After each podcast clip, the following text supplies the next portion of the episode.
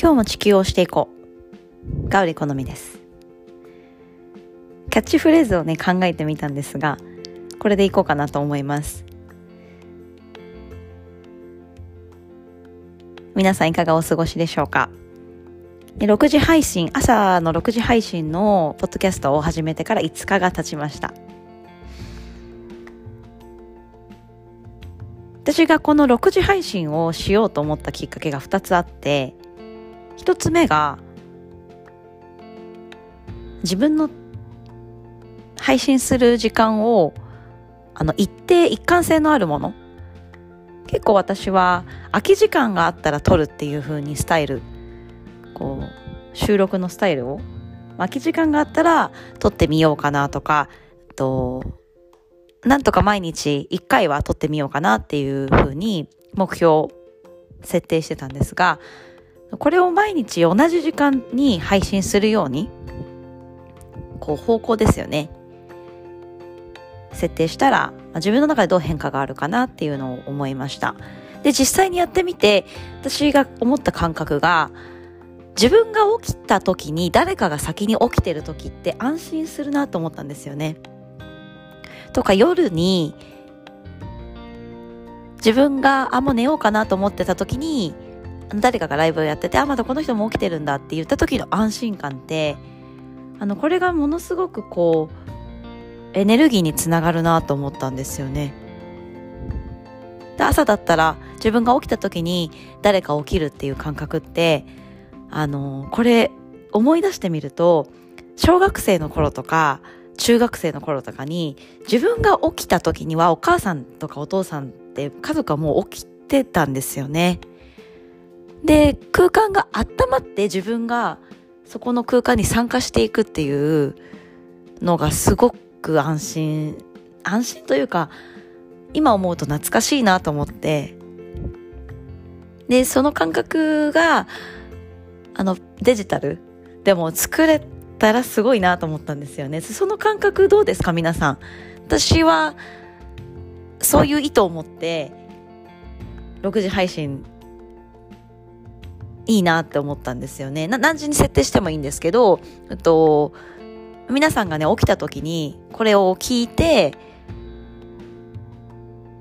なんかそういう情景だったりとか空間に入り込む温まってる空間に入り込むっていう感覚がものすごく安心するのかなっていうふうに発見したのでこれちょっとしばらく続けていこうかなと思いますで夜は夜で私は日曜日の夜にインスタライブを配信してて目的だったりとか、あの、内容？内容は最初ヨガニードラをみんなでやろうかなと思って、で、ヨガニードラは、ポッドキャストでも、あとはインスタの IGTV の方でも保存してあるので、いつでも聞けるんですが、いついつでも聞ける状態をあえて時間を設定してみんなで集まってヨガニードラするとどうかなと思ったんですけども、これは逆にライブでヨガニードラをするっていうよりかは、各自自分が整った状態でスイッチを入れる。あと、ボタンを押すってことですね。ヨガニードラのボタンを押して、あの、集中して入り込むっていうことがすっごく大事だなって思ったので、内容がもうヨガニードラは収録して、やりたい方はそこから飛んでもらって、自分のタイミングとペースでやってもらって、ライブの方はトークにしました。その時気になったワードだったりとか、話の内容、まあ、旬な内容を取り入れた、旬というか、自分が今気になってるお話を元に展開していけたらなと思って、そこの違いが、ポッドキャストとライブにありましたね。みんながこう集まった時に、こう、あえてヨガニードラをやるっていうよりかは、みんなで集まったから、そのライブ感っていうのを出すために、アクティブなエネルギーの方がいいかなっていうふうに。まあ、これはもう本当にこの感覚っていうのは、それぞれね、その捉え方っていうのがあると思うんですけど、いつでも私が思うことっていうのは自分が心地いいなと思ったことが正解なんですよね。だから私がヨガニードラをやって、これを毎回みんなで集まって、静かに仰向けで寝て、私がレクチャーリードしていくっていうところよりも、せっかく集まったんだから、うんと、風のように、こう、なんだろうな。その旬のワードですかね。旬の話かな。話とか、えっと、自分が今気になってることを、どういうふうに展開させていくかっていうフリートークの方が、自分にとってすごくこう、心地いい風が入ってくるなっていうふうに思ったので、あとはヨガニードラの方はあのクリアな状態で聞くっていうのがすごく大事なんですよね雑音が入ったりとか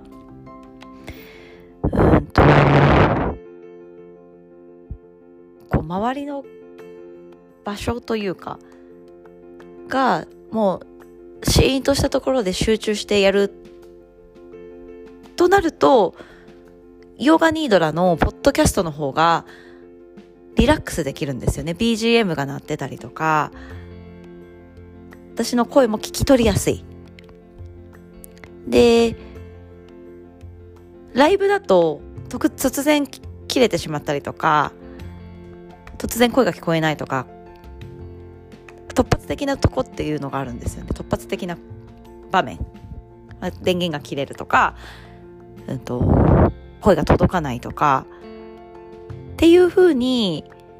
考えた時に、ヨガニードラポッドキャストで収録を聞く。で、その収録を聞く時の状態が、自分がもうこれで集中できるなっていう安心した状態。メディテーションもそうですよね。じゃあライブで何を伝えるかっていうと、やっぱりこう、流動する考え方ですよね。考え方ってやっぱり一貫性があるものも素晴らしいと思うんですけど、人の意見を聞いて、あ、やっぱりそうだなって思い返したりとか、あ、私はこう思うなって、ちょっとこう、意見を聞きつつも自分の意見をこう洗い出してみたりするいいきっかけになるんですよね。なので、一貫性を持つこうポリシー的な信念を持つこともものすごく大事なんですが人の話を聞く耳を持つっていう空間スペース隙間余裕だったりとか人の意見を聞いた時に自分はこう思うって思うあ自分はこう思うっていう意見を自分で持つ意思を持つっていう。これもフリートークなので風のようにね流れていくんですけどまあ、最初から辿っていかないとちょっとわからなくなってくるので復習すると今日はキャッチフレーズ作りましたね。地球を押すっていうあのキャッチフレーズというか文章がすごく好きなんですよ。言葉。ただ単にこう腕立て伏せ30回スクワット50回っていうよりも自分が立ってる場所とか重力が働いてますよね。重力が働いてて常に例えば物を持ち上げても必ず落ちてきますよね重力によって。でだから引っ張られるってことですね。下に引っ張られる引っ張られる。力がものすごく強いっていうことです。でこれはチャクラにも通ずるのであの私たちは実際に意志の力で引き上げよう引き上げようと思わない限りエネルギーはムーラダラチャクラの一番下。一番下にある赤いチャクラムーラダーラチャクラにエネルギーっていうのはいつもとどまってるって言われてます。でそこから自分の意志の力だったりとか、まあ、いろんなエネルギー枠を経てスワディスターナチャクラマニプラチャクラまで引き上げてもまたすぐに落ちてしまうみたいですそれだけ私たちが下に引っ張られる力っていうのがものすごいんだっていうことをまずものすごく理解する、うん、ふわふわふわふわこう浮いてたりとかするわけじゃなくていつでも私たちは下に引っ張られている、うん、それを自分の意思とルーティンワーク決められたことで上げていく。決められたことといったら、まあ、使命だったりとか仕事だったりとかまあ職業あとは自分の性格性質っていうものをやっぱり知りながらうまく引き上げていくでそのためにエネルギーワークっていうのがすごく大事でそれはあのヨガだったりとか筋肉トレーニングだったりとかメディテーションいろんな方法でエネルギーを上げるっていう方法がありますからあのみんな自分にぴったりのワークを見つけていくっていうのがやっぱり大事かなと思います。それはなぜかというと毎日毎日毎日行うこと。でそれに毎日毎日あ疲れたな明日もやるのかっていうふうに思ってでも習慣づけていこうって思った時にね楽しんでできるものがやっぱり素晴らしいと思うんですよ。なので、ね、いろんなこう引き上げていく力っていうのをどうやって自分が身につけていくか、ね、それを感じるためにはやっぱり重力がいかに重いかというか下にいつでも引っ張られてるんだよっていうことを理解しながらそれでもあえて上に引き上げていく力。で意志がないと、ね、常にこう体が重かったりとか自分のこう頑固な気持ちというか頑固な考え方これはこうっていう、まあ、エゴが強くなってしまったり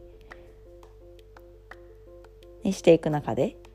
やっぱりそのシンプルに地球を押すワークっていうのはすごく大事かなと思います。で今日もあのちょっと10分ぐらい喋ろうかなと思ってフリートークだったんですがいかがでしたでしょうか？で電車乗ってる時とか歩いてる時とかなんかちょっとあの時間あるなと思った時に聞いていただけたら嬉しいです。それでは明日の朝もメディテーション6時から頑張っていきましょう。でフリートークもまたちょこちょこ入れていきますので。発展させていきたいですそれではまた。